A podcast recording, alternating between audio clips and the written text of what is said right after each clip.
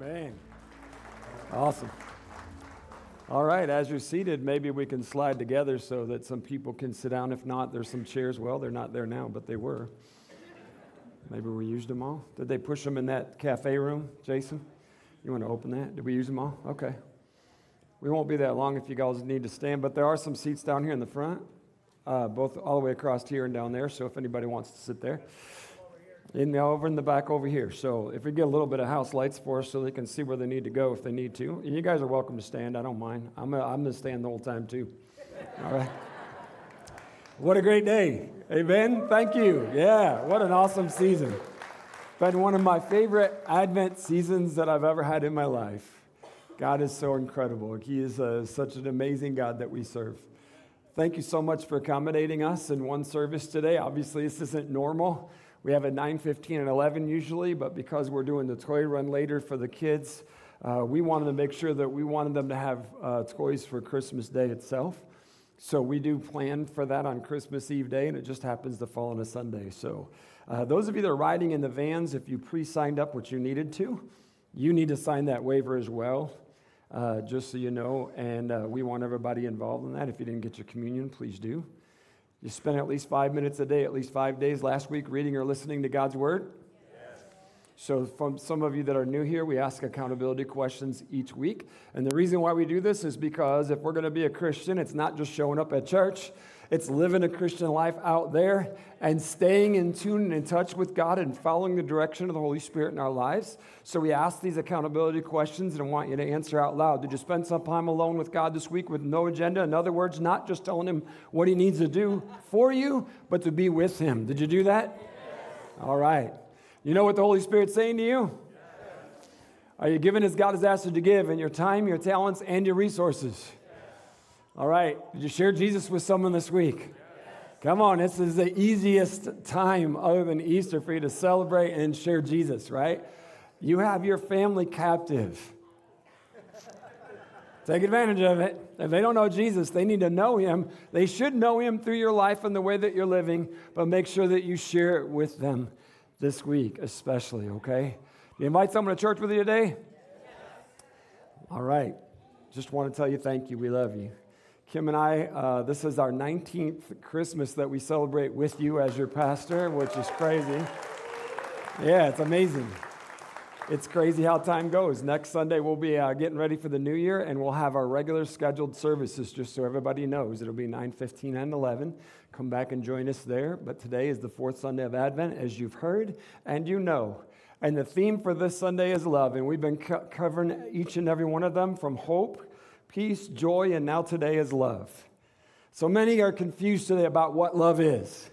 I know this that even though I grew up in the church, my father was a pastor, I didn't follow the ways of God when I was young, not at all. I heard them and I knew what they were, but I didn't follow them in my life. Church, love is just completely misconstrued and screwed up in the world, and oftentimes in the church. And the church hasn't taught clearly what it means and what it is. And God's word speaks to us about this very thing, and we've been singing songs about that. Over and over through the years, I've read these verses. Pastor Mike, uh, helping to lead us in worship today, is uh, Justin's out of town, and Eric just had surgery this week. And so, Pastor Mike did a phenomenal job with the team leading us. Thank you for doing that. We love you. Yeah, thank you. He read the verse to you that we read, and we pretty much read this verse almost every single Christmas because of what it says to us. And it's found in 1 John chapter 4 in verses 7 and 8. It says, Dear friends, let us continue to love one another, for love comes from God.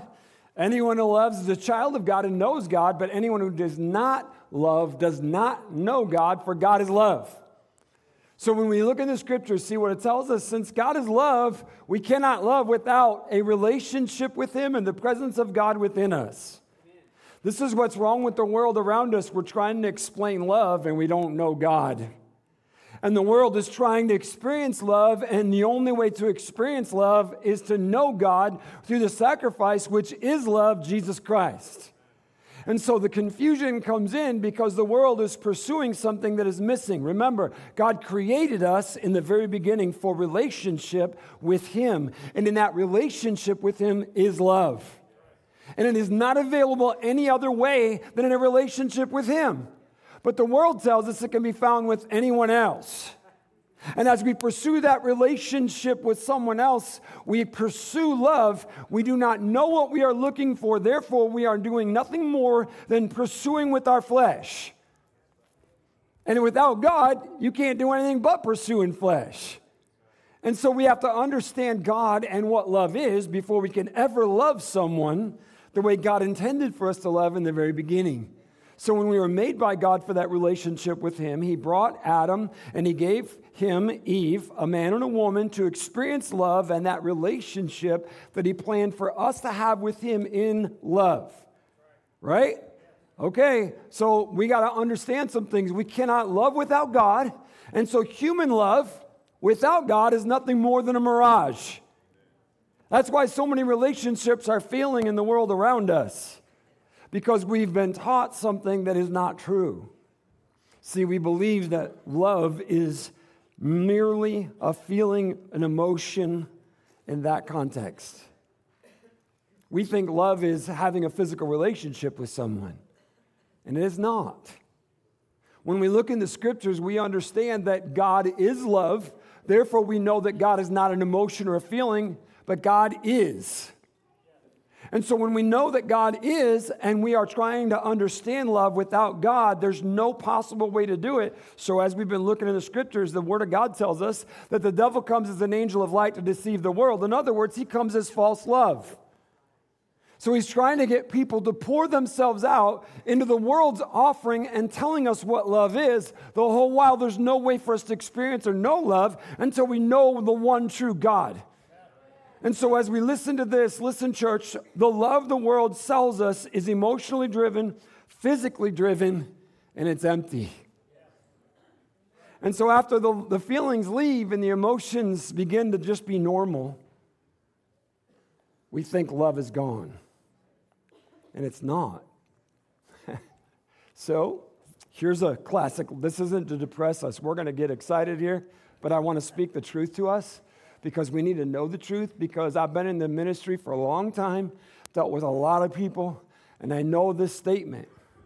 I don't think I ever loved you. When someone makes that statement, they are basing their relationship on how they feel in the moment.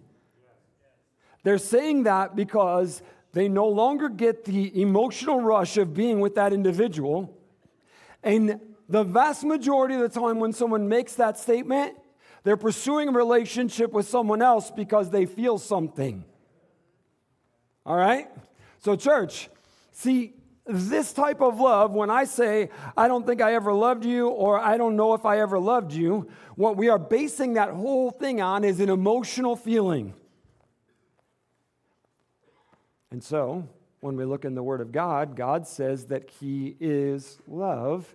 And when we experience the true love of God's Word, it is seen in who he is and and what he's done and the way that we were made. So if God created us to have a relationship with him based in love and then we sinned, in other words, we kicked God out, what we did is we kicked love out of our lives and now we're trying to fill that love gap with everything other than God. And the only way to fill that is with him. And it's only through Jesus Christ, who is God in the flesh. In other words, he is love.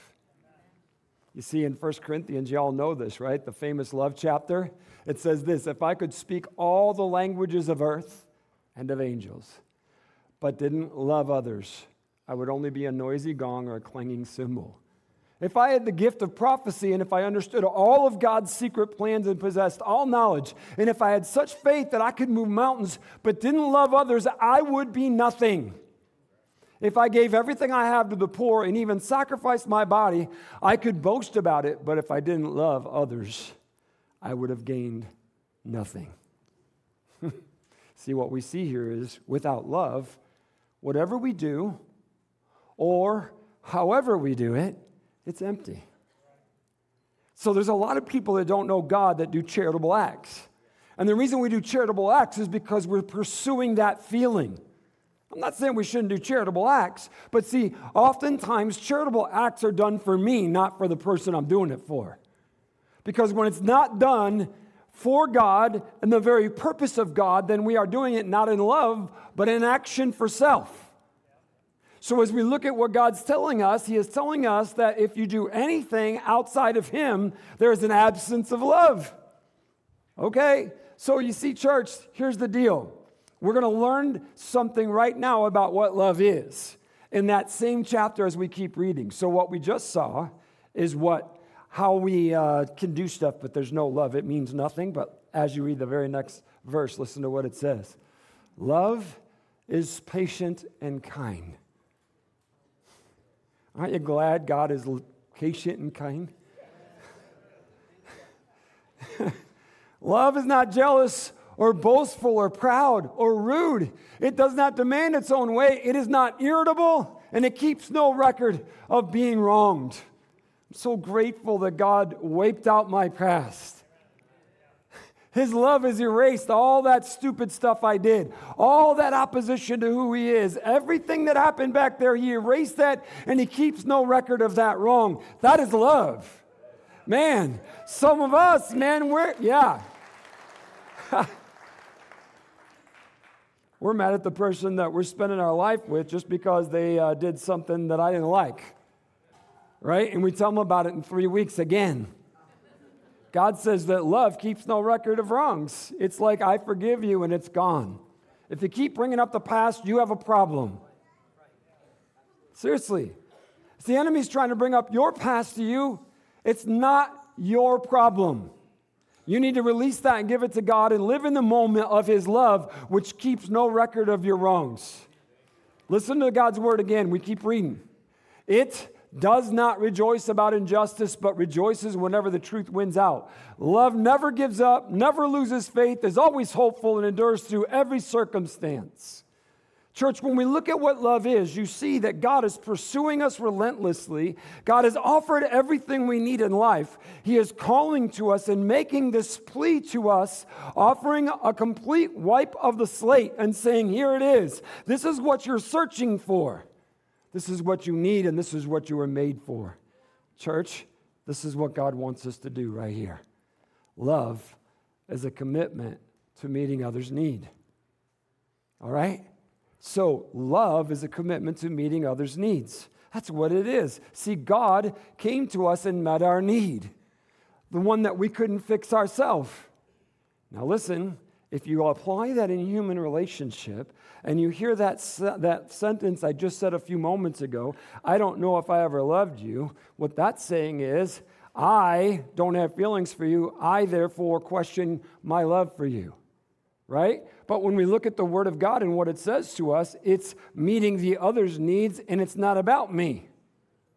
Therefore, when I make that statement, what I'm saying is, I'm trying to gratify myself and I don't care about you. When God says what love truly is, is meeting the need of the other person right where they are. Right where they are. That's what God did for us. okay. This is God's word. For this is how God loved the world. He gave his one and only Son. You see that? This is how God, God is love, but this is how he manifested his love for us. He gave. Now listen, as we read that scripture that we all know in John 3:16, he gave his one and only son so that everyone who believes in him will not perish but have eternal life. This is love. Salvation was given for you and I to believe to escape the judgment that our sins demanded and required. The gift of love is all about an offering that will result in our benefit. What God did for us, we could not do for ourselves. And what He's giving to us is this opportunity to experience what we were created for. Sin robbed us of that. The only way you will ever escape love, if you're out there pursuing stuff right now and you're seeking love, you will not find it outside of Jesus Christ, period. It's God's word and He says so. Now, listen, the gift of love is all about an offering that will be uh, a benefit to you and I, but listen to this God is God regardless of our decision. He is love regardless. This is who He is. You can accept it or deny it, it doesn't change His existence or who He is or what He's done. right? So, what I'm saying is, everything is back on us that God has provided and offered to us. It's up to you and I to embrace this love of God or not. So, the offering's been made. In other words, God's proposal is on the table. God has already gotten on one knee, and He has said, Will you be mine? Right? He's made that offering for us, church. For God so loved that He gave. It's right there. And all we have to do is say yes. That's it. Is that crazy? Seriously, all we have to do is say yes, and we can experience what we were created for, and that is the love of God. Now, in that relationship, you see, it's just like when I proposed to my wife and she said yes. Now, when we agree to that and we make that relationship in that covenant, there's boundaries of that relationship right? So living in that relationship means I am living in love. So think about it. It does not matter. My wife is sick today, like so many others with the bronchitis thing that's going around. But just because she's sick doesn't mean she doesn't love me or that we're not in love. But right now, she doesn't feel anything for me, I guarantee you. right? Seriously, it, it has nothing to do with that. See, we've made a commitment to one another that is bound in God's love that says, I am there for you. And I am here to meet your needs. And therefore, no matter how you feel, I love you. And this relationship that we've agreed to and said yes to is all hinging on us living within the boundaries of the love or the yes or the commitment, right?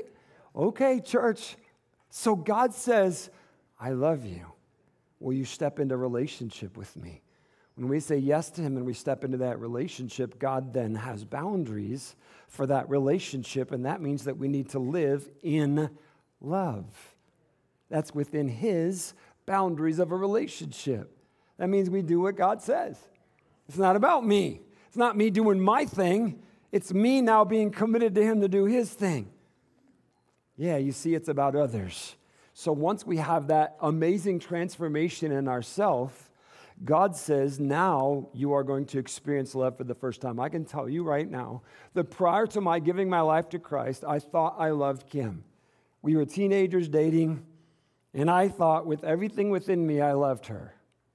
But the night that she and I gave our lives to Christ was the first time I ever understood how I loved her and what that meant. It was the most amazing thing in the world.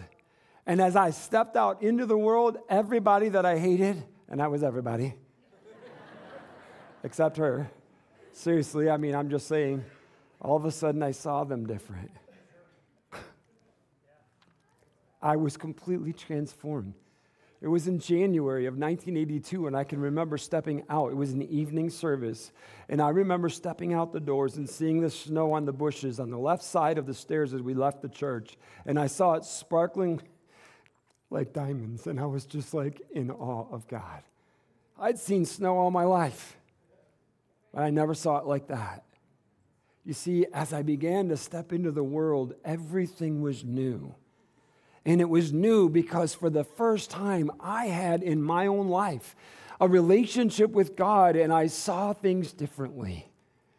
I experienced things differently. People weren't the idiots that I saw them as. I mean, some of them are, but you still love them in it, right? But I mean, I, yeah, I'm saying like I saw everybody in that context. But as I look at that, I was like, Lord, this is a commitment. And that's really what love is. God committed himself to us. For God so loved the world that he made this commitment to us.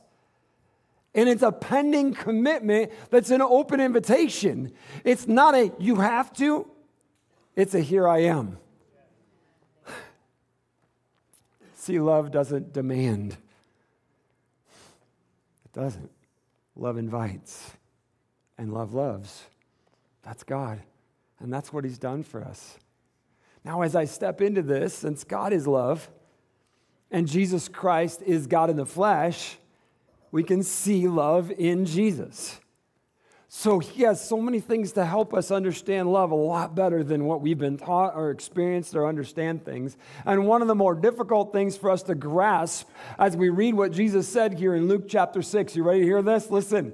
But to you who are willing to listen, are you willing to listen? This is what Jesus said now. Love your enemies. Do good to those who hate you. Bless those who curse you. Who curse you. Pray for those who hurt you. See, that's not human. it's not. But did you hear that at the very beginning? See, Jesus again gives an invitation. Those of you that are willing to listen, this is what this means. Love is not about those you feel good about.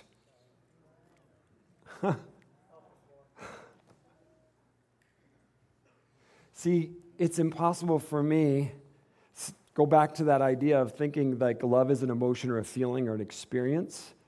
Like, um, you know, that good stuff. People that are wronging you, hurting you, or have mistreated you, there's no way to have good emotional feelings about them. Right? I mean, they've hurt you. It's real. But that doesn't mean anything, you see, because that's not what love is in the first place. But we've been told it is.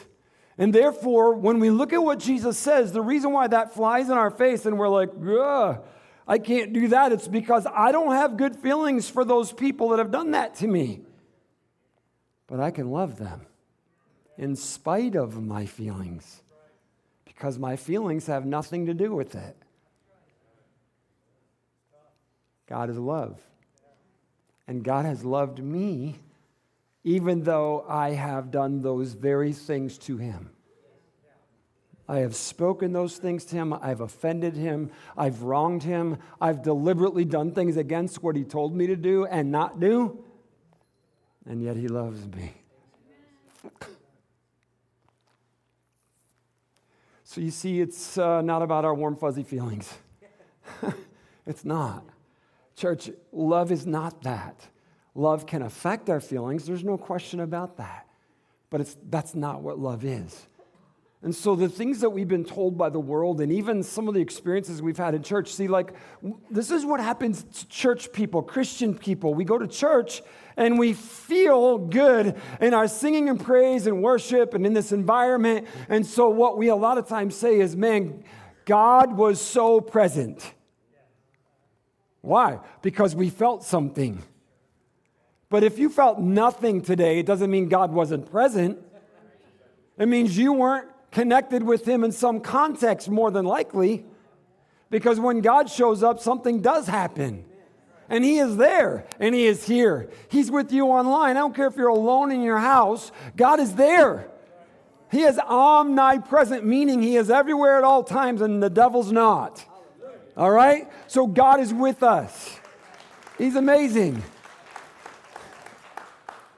So here, let's like we we oftentimes we look at Jesus and we kind of separate him as a different category because he's God in the flesh. And so when we look at the context of what Jesus taught us right here about loving our enemies, bless those who curse you, etc., let's look at a human example of what Jesus was talking about.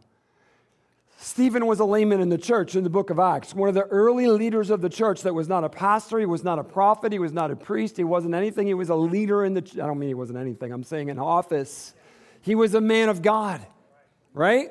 And because he was a man of God, he was an easy target for the enemy, and they brought him out to kill him because he had faith in Jesus Christ. And so they were going to stone him which means they were going to all pick up rocks and hit him until he was dead. And they began. Listen to the word of God here in Acts. But Stephen, full of the Holy Spirit, gazed steadily into heaven and saw the glory of God. And he saw Jesus standing in the place of honor at God's right hand. And he told them, Look, this is why he's getting hit with rocks, church. Look, I see the heavens open and the Son of Man standing in the place of honor at God's right hand. Then they put their hands over their ears and began shouting. They rushed at him and dragging him out of the city. So this is where the rocks start. And began to stone him. His accusers took off their coats, laid them at the feet of a young man named Saul. As they stoned him, Stephen prayed, Lord Jesus, receive my spirit. He fell to his knees, shouting, Lord, don't charge them with this sin.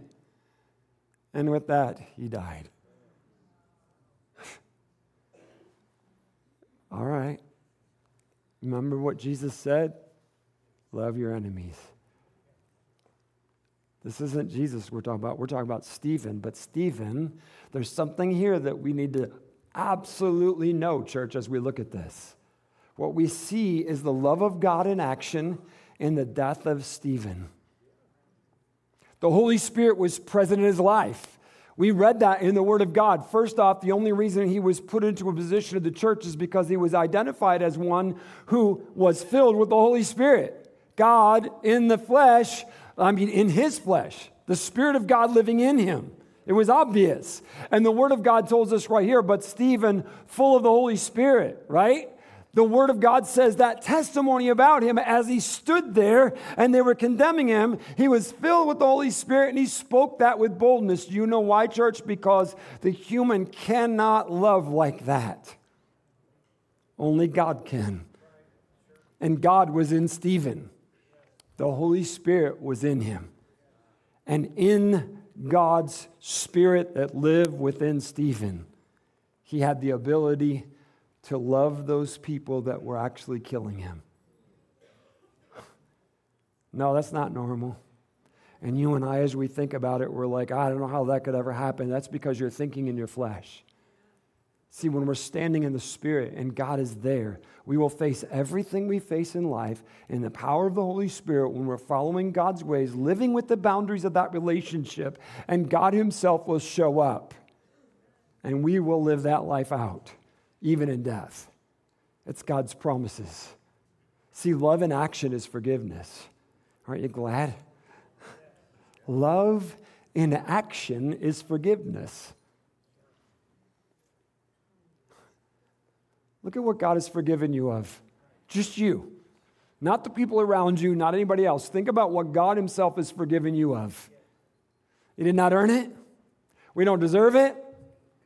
But the moment we repented, God, He forgave. That very moment that we repented, He forgave. And His love was poured into us, and we were made new by the presence of the Holy Spirit. And so you see, when the, the Word of God tells us that when we are a child of God, that the Holy Spirit affirms that in us, that affirmation of the Holy Spirit that I'm a child of God is the affirmation of the presence of love.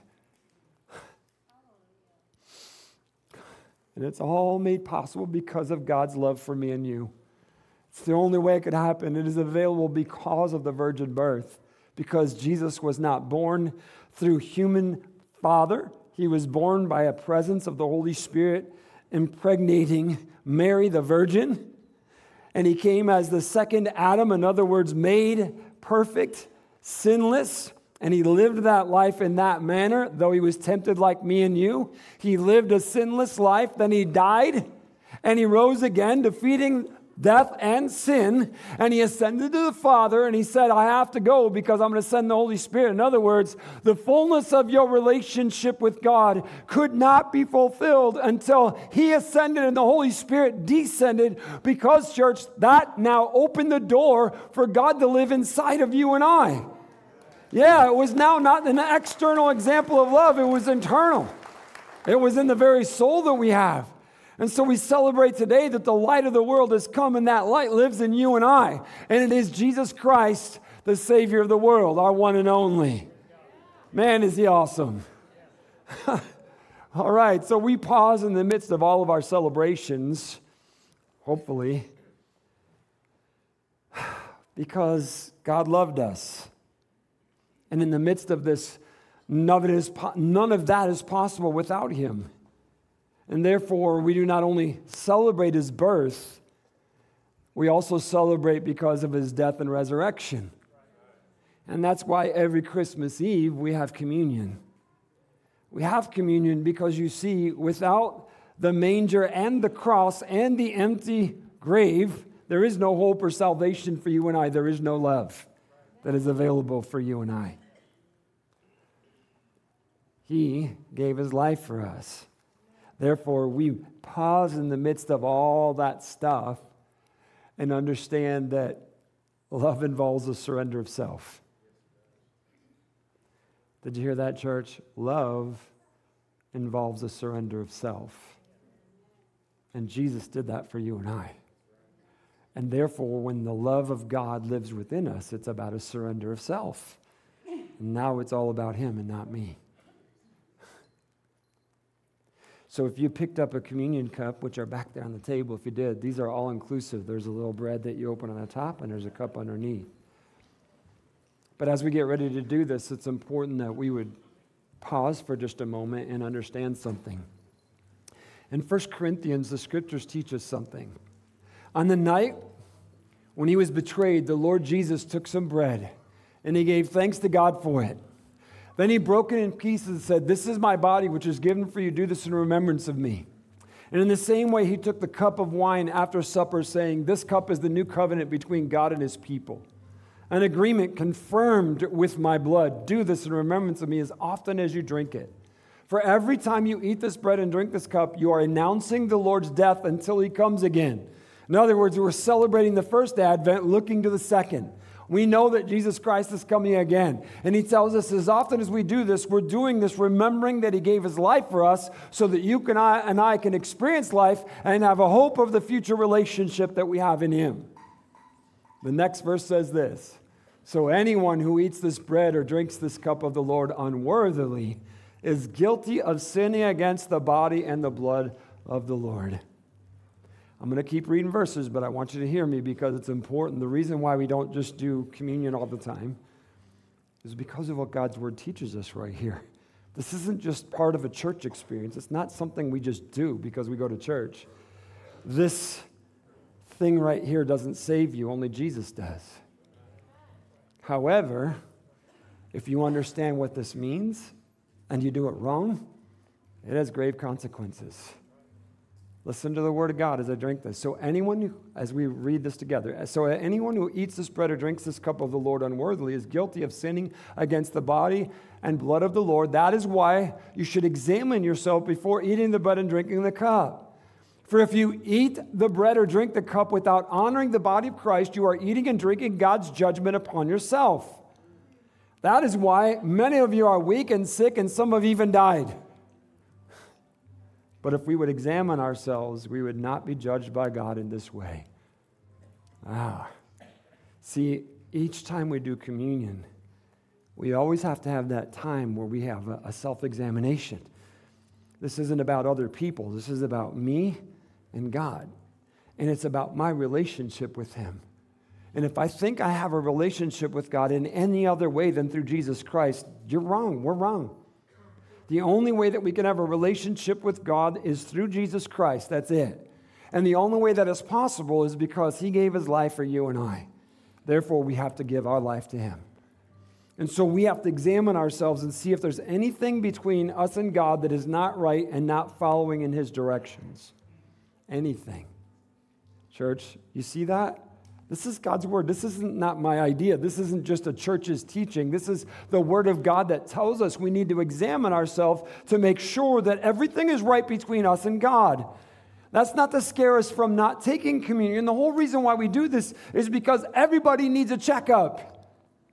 We need to pause for a minute and make sure that everything's right with me and God because you see, what happens in relationships a lot of times is we get comfortable. And then we start taking advantage of that. And we can lose what that relationship is actually meaning, which is how we interpret falling out of love. And so today, we have to come into this place where we experience the fullness of God's love by understanding what it means to me. Jesus, the Word, became flesh And so he tells us, I'm giving you this bread as a way for you to remember that my body was broken for you. I paid your sin's price for you. He says, and when you drink that cup, remember, the blood of Christ is what bought you. For life is in the blood. And so, church, as we do this, we're going to pause for just a few moments. And everybody there at the Gospel Rescue Mission campus, as well as Village of Oak Creek, and those of you that are home, I want everybody to pause. Just want you to reflect in your heart about what God is saying to you, what you need to say to Him. is your right, heart right with God today? Are you right with God today? That's the question. Let's examine ourselves right now.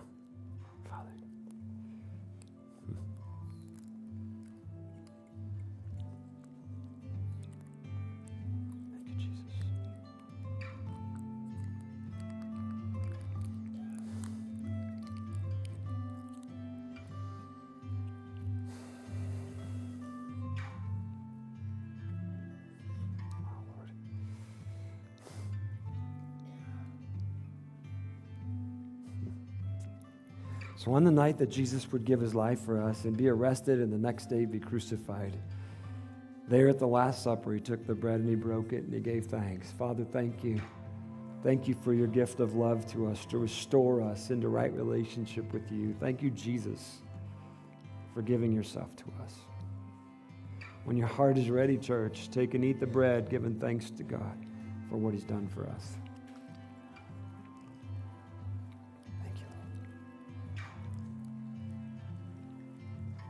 This cup is non alcoholic, just so everybody knows. We have a lot of people in recovery. We don't use that for that very purpose. Just want you to know that you're welcome to take that. And it says, after supper, Jesus took the cup and he gave thanks. And so, Father, we thank you. We thank you for the blood of Christ. For without the shedding of blood, there is no remission of sins, and it is through the shed blood of our perfect Savior the spotless Lamb of Calvary, the King of kings and Lord of lords, that we are made right with you, God. And thank you for the gift of love that you have poured out upon us today. Thank you.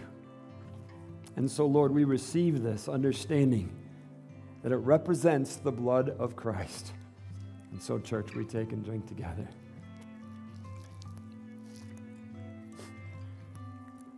Thank you, Lord. Father, we love you.